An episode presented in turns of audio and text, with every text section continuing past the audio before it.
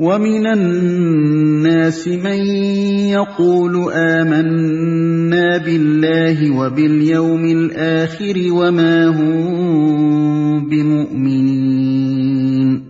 بعض لوگ ایسے بھی ہیں جو کہتے ہیں ہم اللہ پر اور آخرت کے دن پر ایمان لائے ہیں۔ حالانکہ در حقیقت وہ مومن نہیں ہیں۔ يخادعون الله والذين آمنوا وما يخدعون إلا أنفسهم وما يشعرون وہ اللہ اور ایمان لانے والوں کے ساتھ دھوکہ بازی کر رہے ہیں مگر دراصل وہ خود اپنے آپ ہی کو دھوکے میں ڈال رہے ہیں اور انہیں اس کا شعور نہیں ہے۔ یعنی وہ اپنے آپ کو اس غلط فہمی میں مبتلا کر رہے ہیں۔ کہ ان کی یہ منافقانہ روش ان کے لیے مفید ہوگی۔ حالانکہ دراصل یہ ان کو دنیا میں بھی نقصان پہنچائے گی اور آخرت میں بھی۔ دنیا میں ایک منافق چند روز کے لیے تو لوگوں کو دھوکہ دے سکتا ہے، مگر ہمیشہ اس کا دھوکہ نہیں چل سکتا۔ آخر کار اس کی منافقت کا راز فاش ہو کر رہتا ہے اور پھر معاشرے میں اس کی کوئی ساکھ باقی نہیں رہتی۔ رہی آخرت تو وہاں ایمان کا زبانی دعویٰ کوئی قیمت نہیں رکھتا، اگر عمل اس کے خلاف ہو۔ في قلوبهم مرض فزادهم الله مرضا ولهم عذاب أليم بما كانوا يكذبون ان کے دلوں میں ایک بیماری ہے جسے اللہ نے اور زیادہ بڑھا دیا ہے، اور جو جھوٹ وہ بولتے ہیں اس کی پاداش میں ان کے لیے دردناک سزا ہے۔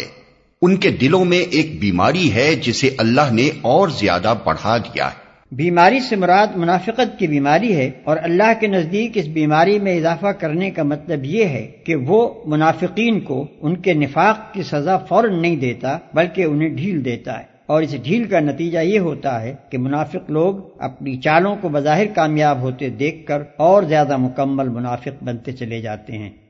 وَإِذَا قِيلَ لَهُمْ لَا تُفْسِدُوا فِي الْأَرْضِ قَالُوا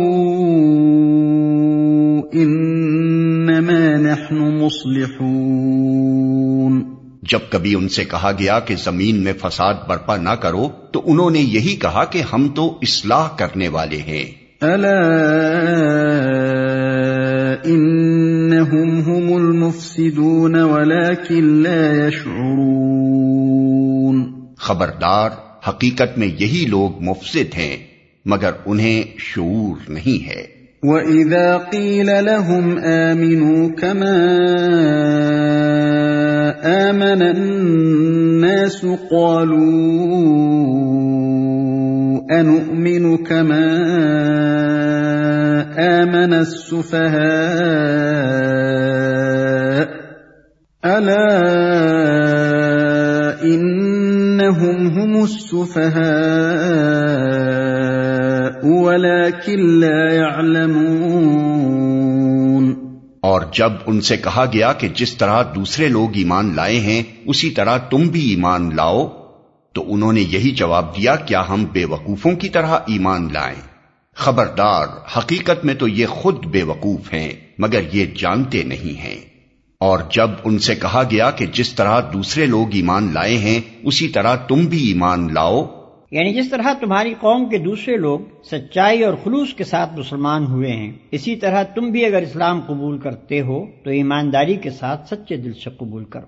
تو انہوں نے یہی جواب دیا کیا ہم بے وقوفوں کی طرح ایمان لائیں؟ وہ اپنے نزدیک ان لوگوں کو بیوقوف سمجھتے تھے جو سچائی کے ساتھ اسلام قبول کر کے اپنے آپ کو تکلیفوں اور مشقتوں اور خطرات میں مبتلا کر رہے تھے۔ ان کی رائے میں یہ سراسر احمقانہ فیل تھا کہ محض حق اور راستے کی خاطر تمام ملک کی دشمنی مول لے لی جائے۔ ان کے خیال میں عقل مندی یہ تھی کہ آدمی حق اور باطل کی بحث میں نہ پڑے، بلکہ ہر معاملے میں صرف اپنے مفاد کو دیکھے۔ وَإِذَا لَقُوا الَّذِينَ آمَنُوا قَالُوا آمَنَّا وَإِذَا خَلَوْا إِلَى شَيَاطِينِهِمْ قَالُوا إِنَّا مَعَكُمْ قَالُوا إِنَّا مَعَكُمْ إِنَّمَا نَحْنُ مُسْتَهْزِئُونَ جب یہ اہل ایمان سے ملتے ہیں تو کہتے ہیں کہ ہم ایمان لائے ہیں، اور جب علیحدگی میں اپنے شیطانوں سے ملتے ہیں تو کہتے ہیں کہ اصل میں تو ہم تمہارے ساتھ ہیں، اور ان لوگوں سے محض مذاق کر رہے ہیں۔ اور جب علیحدگی میں اپنے شیطانوں سے ملتے ہیں، شیطان عربی زبان میں سرکش، متبرد اور شرید اثر کو کہتے ہیں۔ انسان اور جن دونوں کے لیے یہ لفظ مستعمل ہوتا ہے۔ اگرچہ قرآن میں یہ لفظ زیادہ تر شیاطین جن کے لیے آیا ہے، لیکن بعض مقامات پر شیطان صفت انسانوں کے لیے بھی استعمال کیا گیا ہے۔ اور سیاق و سباق سے بآسانی معلوم ہو جاتا ہے کہ کہاں شیطان سے انسان مراد ہیں اور کہاں جن۔ اس مقام پر شیاطین کا لفظ ان بڑے بڑے سرداروں کے لیے استعمال ہوا ہے، جو اس وقت اسلام کی مخالفت میں پیش پیش تھے۔ اللہ يستهزئ بهم ويمدهم في طغيانهم يعمهون اللہ ان سے مذاق کر رہا ہے وہ ان کی رسی دراز کیے جاتا ہے اور یہ اپنی سرکشی میں اندھوں کی طرح بھٹکتے چلے جاتے ہیں۔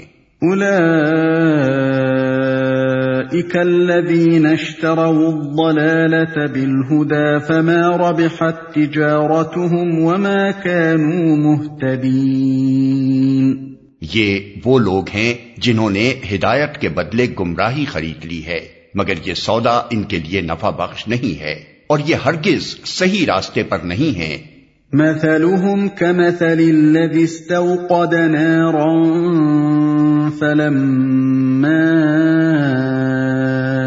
أضاءت ما حوله ذهب الله بنورهم وتركهم وتركهم في ظلمات لا يبصرون ان کی مثال ایسے ہے جیسے ایک شخص نے آگ روشن کی اور جب اس نے سارے ماحول کو روشن کر دیا تو اللہ نے ان کا نور بسارت سلب کر لیا اور انہیں اس حال پر چھوڑ دیا کہ تاریکیوں میں انہیں کچھ نظر نہیں آتا۔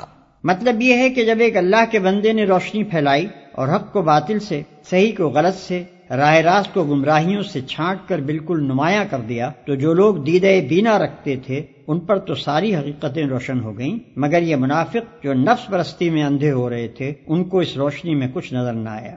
اللہ نے نور بسارت سلب کر لیا کہ الفاظ سے کسی کو یہ غلط فہمی نہ ہو کہ ان کے تاریکی میں بھٹکنے کی ذمہ داری خود ان پر نہیں ہے۔ اللہ نور بسارت اسی کا سلب کرتا ہے جو خود حق کا طالب نہیں ہوتا۔ خود ہدایت کے بجائے گمراہی کو اپنے لیے پسند کرتا ہے۔ خود صداقت کا روشن چہرہ نہیں دیکھنا چاہتا۔ جب انہوں نے نور حق سے منہ پھیر کر ظلمت باطل ہی میں بھٹکنا چاہا تو اللہ نے انہیں اسی کی توفیق عطا فرما دی۔